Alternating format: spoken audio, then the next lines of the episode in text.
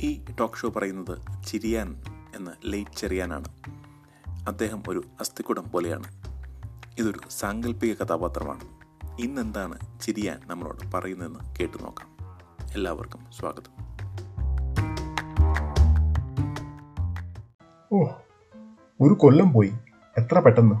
ആ happy new year. നിങ്ങൾക്കെല്ലാവർക്കും ഇതൊരു ഹാപ്പി ന്യൂ ഇയർ ആയിരിക്കും. പക്ഷേ ഞങ്ങൾക്ക് ഇതൊരു ഷാപ്പിൽ ന്യൂ ഇയർ ആണ്. മനസ്സിലായില്ല? ഷാപ്പിൽ ന്യൂ ഇയർ. ഏതോ വലിയ നടൻ പാടിയും ആടിയും എഴുതിയും വെച്ചൊരു പാട്ട്. ഇതിനെക്കുറിച്ചുണ്ട്. കേട്ടു നോക്കിയാലോ? എല്ലാവർക്കും ഇന്നത്തെ ഷോയിലേക്ക് സ്വാഗതം.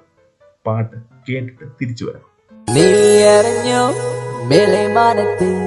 ആയിരം ഷാപ്പുകൾ തുറക്കുന്നുണ്ട്. നീ അറിഞ്ഞോ?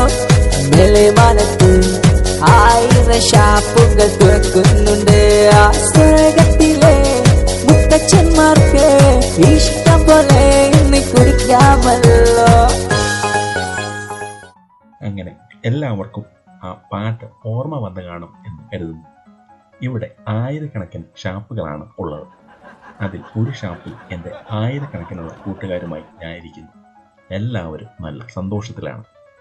അപ്പോഴാണ് നമ്മുടെ മറിയാമ്മയുടെ ഒരു മെസ്സേജ്. നോക്കിയപ്പോൾ മറിയാമ്മയ്ക്ക് ഒരു ന്യൂ ഇയർ ഫോർവേഡ് വേണം. അല്ലെങ്കിൽ തന്നെ ഈ ന്യൂ ഇയർ മെസ്സേജ് എന്ന് പറഞ്ഞാൽ എന്താ? അവിടുത്തെ മെസ്സേജ് എടുക്കുക ഇവിടെ കൊടുക്കുക. മുകളിൽ നിന്ന് എടുക്കുക താഴെ കൊടുക്കുക.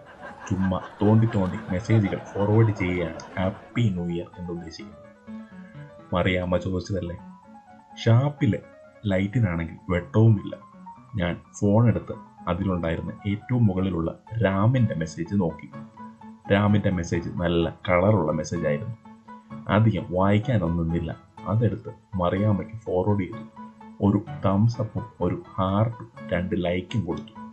മറിയാമ്മയ്ക്ക് സന്തോഷമായി എന്ന് കരുതുന്നു.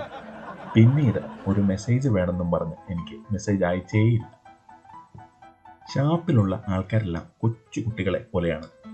നിങ്ങൾ എപ്പോഴെങ്കിലും കൊച്ചു പിള്ളേരോട് സ്കൂളിൽ പോയിട്ടുണ്ടോ?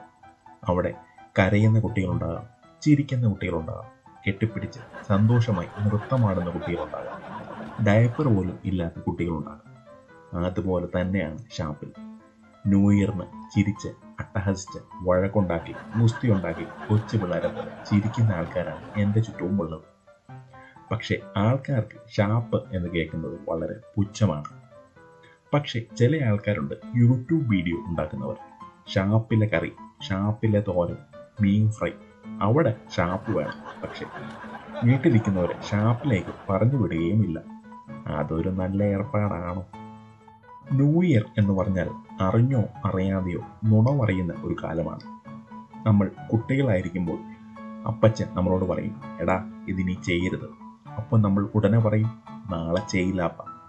കുറച്ച് വലുതാകുമ്പോൾ ഓണപരീക്ഷയ്ക്ക് മാർക്ക് കുറയുമ്പോൾ അപ്പൻ ചോദിക്കും എന്താണ് മാർക്ക് കുറഞ്ഞത്? അപ്പ ക്രിസ്മസ് പരീക്ഷയ്ക്ക് ഇമ്പ്രൂവ് ചെയ്യാം. ക്രിസ്മസ് പരീക്ഷയുടെ മാർക്കും ഓണപരീക്ഷയുടെ മാർക്കും നോക്കുമ്പോൾ ഓണസദ്യ തന്നെയായിരുന്നു കേമൻ എന്ന് തോന്നും. അങ്ങനെ കുറച്ച് കഴിഞ്ഞ് കല്യാണം കഴിയുമ്പോൾ പല ആവശ്യങ്ങളും നമ്മളോട് നമ്മുടെ ഭാര്യ പറയും. മറിയാമ പറഞ്ഞ കാര്യം എനിക്ക് ഒട്ടും ഓർമ്മയില്ല. പക്ഷേ കാര്യങ്ങളെല്ലാം മറിയാമ്മ തീരുമാനിക്കുന്നത് കൊണ്ട് ഞാൻ പറയും എല്ലാം മറിയാമ്മയുടെ ഇഷ്ടം. എന്നോട് ചെയ്യേണ്ട കാര്യമാണെങ്കിൽ പറയും അത് അടുത്ത കൊല്ലം ഉറപ്പായിട്ടും ചെയ്യാം. ന്യൂ ഇയറിനും ആൾക്കാർ അങ്ങനെയാണ്. റെസൊല്യൂഷൻ എന്നൊരു പേര് മാത്രം കൊടുക്കും. ഏപ്രിൽ ഫോളിലാണോ അതോ ന്യൂ ഇയർ റെസൊല്യൂഷൻ ആണോ എന്ന് തിരിച്ചറിയാൻ മാത്രം പറ്റൂല. അല്ലെങ്കിൽ തന്നെ ഈ നുണ പറയുന്നവർ ആരാണ് ഇല്ലാത്തത്? അവർ കല്യാണം കഴിച്ചവരാണെങ്കിൽ കുട്ടികളുണ്ടെങ്കിൽ ഉറപ്പായിട്ടും നുണകൾ പറയും. കുട്ടികളോട് നമ്മൾ പറയാറില്ലേ?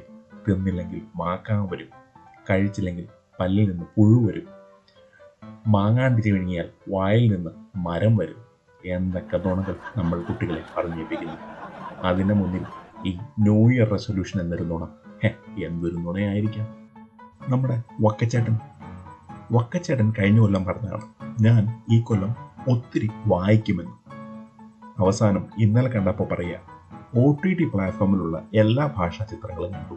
അതിന്റെ സബ് ടൈറ്റിൽ മുഴുവനും വായിച്ച് ഞാൻ എന്റെ റെസൊല്യൂഷൻ പൂർത്തിയാക്കിയെന്ന്. ഹും, അങ്ങനെയും ആൾക്കാർ റെസൊല്യൂഷൻ പൂർത്തിയാക്കും. പുകവലി നിർത്തിയ തൊമ്മച്ചൻ പറയുകയാണ് ഞാൻ ഒറ്റ സിഗരറ്റ് പോലും ഈ കൊല്ലം മേടിച്ചില്ല.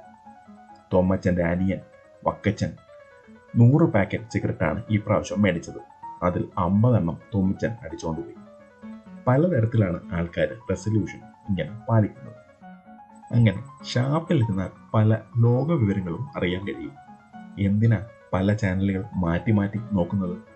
ഓ മറിയാമ്മയുടെ മെസ്സേജ് ആണല്ലോ ഏ ഞാൻ മറിയാമ്മയ്ക്ക് അയച്ചത് റാമിന്റെ മെസ്സേജ് അല്ല റാണിയുടെ മെസ്സേജ് ആണ് എന്റെ പ്രിയപ്പെട്ട ചെറിയാൻ ചേട്ട ഭഗവാനെ ന്യൂ ഇയർ ആയിട്ട് നല്ല കണി. ഇനി ഷാപ്പിന്റെ കാര്യം ഞാൻ പിന്നെ പറയാം. മറിയാമ്മയെ കണ്ട് ഈ കാര്യമൊന്ന് സോൾവ് ചെയ്യട്ടെ. അപ്പോൾ എല്ലാവർക്കും ഹാപ്പി ന്യൂ ഇയർ. ഷാപ്പിൽ അല്ല കേട്ടോ. Good bye.